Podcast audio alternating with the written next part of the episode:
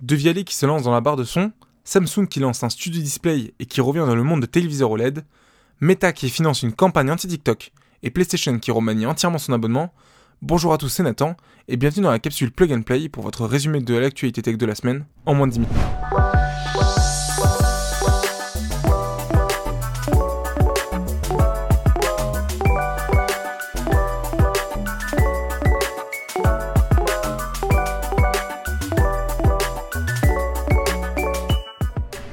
Nouvelle année et nouveau produit pour Devialet avec sa barre de son qui s'appelle Dion. Dion est une barre de son Dolby Atmos, mais pas à n'importe quel prix.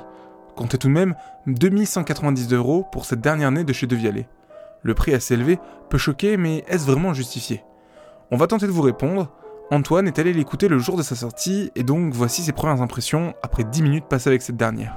Le son est bon, avec des basses percutantes très profondes et un aigu très fidèle ce qui concerne la spécialisation, elle est décevante. Décevante Oui, à ce prix-là, on peut attendre mieux de la marque, mais elle ne fait pas mieux que la concurrence en termes de spécialisation Dolby Atmos. En revanche, la plupart s'accordent à dire que niveau son, il y a peu de choses à redire, l'équipe tonale est là, et c'est très important dans le cinéma. Au niveau connectique, de Vialet à Toumi sur Adion, AirPlay 2, Wi-Fi, Bluetooth 5, Spotify, Connect, UPnP, HDMI, câble optique, tout y est, Merci de y aller pour ça. Mais alors pourquoi un tel écart de prix avec la concurrence? Tout d'abord, la recherche et développement de ce produit a pris quelques années. C'est la première barre de son à pouvoir être fixée au mur ou posée sur un meuble tout en gardant le même rendu sonore. Et pour cela, De l'a équipé d'une sphère au centre qui se nomme l'orbe.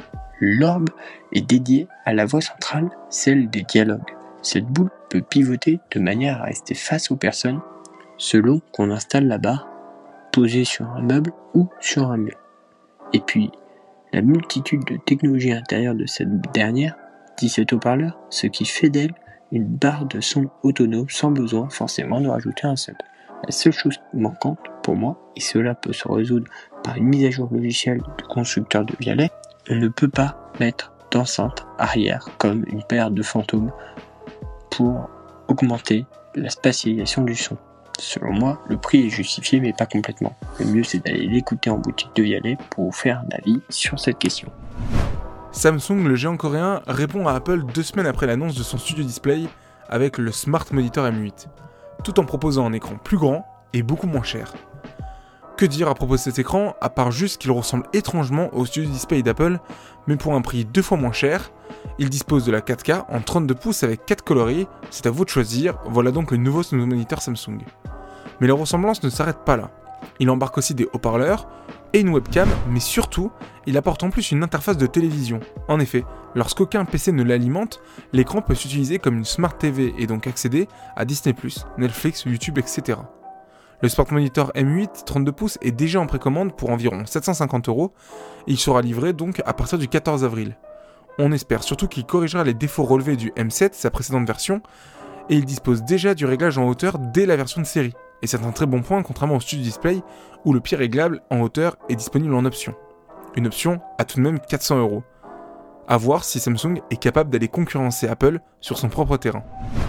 On continue avec le fabricant coréen. Après des années à bouder le marché des téléviseurs OLED et même le critiquer, finalement le leader mondial du marché du téléviseur depuis 16 ans décide d'y retourner avec deux nouveaux modèles, le S85B en 55 pouces et le S95B en 65 pouces. Les prix sont encore inconnus mais devraient être situés entre 2500 et 3500 euros respectivement pour les modèles 55 et 65 pouces avec une mise sur le marché pour le mois de mai 2022. Ces écrans sont équipés de la technologie QD OLED qui est censée améliorer certains des défauts de la technologie OLED, tels que la luminosité ou la colorimétrie. Les tests devraient donc arriver courant mai afin de savoir si les promesses de Samsung seront tenues. Meta, la société mère à la tête de Facebook, rentre dans une nouvelle tourmente. Le célèbre journal Washington Post affirme au travers d'un article que la société de Mark Zuckerberg aurait financé une campagne de dénigrement de son concurrent direct qu'est TikTok. Cette campagne de dénigrement serait passée par des publications de textes dans des journaux régionaux en mettant en valeur des vidéos dangereuses étant sur la plateforme. Le Washington Post assure avoir eu accès à des courriels de l'agence républicaine Targeted Victory qui prouveraient l'implication de Meta dans une campagne de lobbying à l'échelle internationale. Certains mails de la direction de l'agence républicaine invitent à faire passer le message que, Ouvrez les guillemets, si Meta est le punching ball du moment, TikTok est la vraie menace, surtout en tant qu'application étrangère numéro 1 qui partage les données des jeunes adolescents, fermez les guillemets. Une situation assez cocasse quand on connaît l'appétence de Meta pour les données de ses utilisateurs. L'agence a signé un contrat avec des dizaines de sociétés de communication à travers les États-Unis qui ont ensuite ciblé les médias locaux. Le rêve serait d'obtenir des histoires avec des titres comme Des danses au danger, Comment TikTok est devenu le réseau social le plus nocif pour les enfants, explique un salarié de Targeted Victory. Cette stratégie, qui avait pour objectif d'enfoncer TikTok et détourner les yeux des problèmes de méta dans le même temps, n'a pas forcément porté ses fruits, car TikTok est devenu l'une des applis les plus populaires du monde dernièrement. En février, Facebook a enregistré la première baisse d'utilisateurs de son histoire, tandis que certains emails auraient été envoyés à Targeted Victory peu après. En réponse à TikTok, Facebook a lui aussi lancé un format de vidéo court, les Wheels. C'est un investissement primordial pour Mark Zuckerberg et les Wheels ont grandement été mis en avant sur les plateformes du groupe. Cette stratégie fonctionne car le format a représenté 11 des 20 publications les plus consultées sur Facebook au cours du dernier trimestre 2021, mais pas sûr de pouvoir ralentir la hype TikTok. Projet Spartacus, PlayStation Game Pass, on avait entendu plein de noms et finalement ce sera juste PlayStation Plus, mais dans une version plus sexy. Explication. Depuis des années, Sony propose deux services pour le jeu vidéo. Le PlayStation Plus, le plus connu, permet l'accès à des modes multijoueurs et offre chaque mois entre 2 et 3 jeux aux abonnés du service, contre 60 euros par an. Le PlayStation Now, quant à lui, était une offre de streaming, mais à la fois de téléchargement, avec un catalogue de 400 jeux contre une soixantaine d'euros par an. Mais cette seconde offre n'était pas la plus simple. Le catalogue de jeux n'était pas clair, les jeux étaient disponibles en téléchargement ou uniquement en streaming, cela dépendait, et la qualité du streaming elle-même pouvait varier entre 720p et 1080p.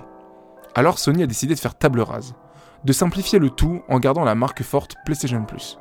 Désormais, l'offre sera composée de trois tiers, à l'image de ce que proposent les services de vidéo de streaming. On pourra choisir entre trois formules. Premièrement, le PlayStation Plus Essential, qui offre 2 à 3 jeux par mois, offre des réductions ainsi que l'accès au multijoueur contre 60 euros annuels. Secondement, le PlayStation Plus Extra, qui offre les avantages précédents en ajoutant un catalogue de 400 jeux PS4 et PS5 disponibles en téléchargement contre 100 euros par an. Et enfin, le Graal, le PlayStation Plus Premium, qui en plus des deux tiers précédents, rajoute lui aussi également 340 jeux PS3, PS4 en streaming, mais aussi des titres de PSX, PS2 et PSP contre 120 euros annuels. Le prix est donc le même si vous n'étiez abonné qu'au PS Plus, mais dès lors que vous cumuliez les abonnements PS Plus et PS Now, cela vous revenait précédemment à 120 euros par an, contre désormais 100 euros par an pour les mêmes prestations. Si vous souhaitez continuer à payer alors les 120 euros, vous allez vous retrouver avec un accès supplémentaire de 340 jeux en streaming des anciennes consoles de la marque Nippon. Une offre donc beaucoup plus intéressante par rapport au Game Pass. Cependant, la force du Game Pass de Microsoft est l'ajout Day One des jeux des studios de la firme américaine dans son offre à 10 euros par mois. Sony, qui vend encore très bien ses jeux first party, ne souhaite pas encore s'engager sur ce chemin et préfère encore vendre ses jeux au plein prix, du moins pour les premiers mois de leur sortie. Le lancement de ces nouvelles formules est prévu pour juin sur certains marchés asiatiques et s'étendra ensuite à l'Amérique du Nord et à l'Europe. Sony estime que la transition sera complète presque partout d'ici la fin de la première moitié 2022. C'était le résumé de la semaine tech, merci de nous avoir suivis et on se retrouve samedi prochain pour un nouvel épisode de la capsule. Allez, ciao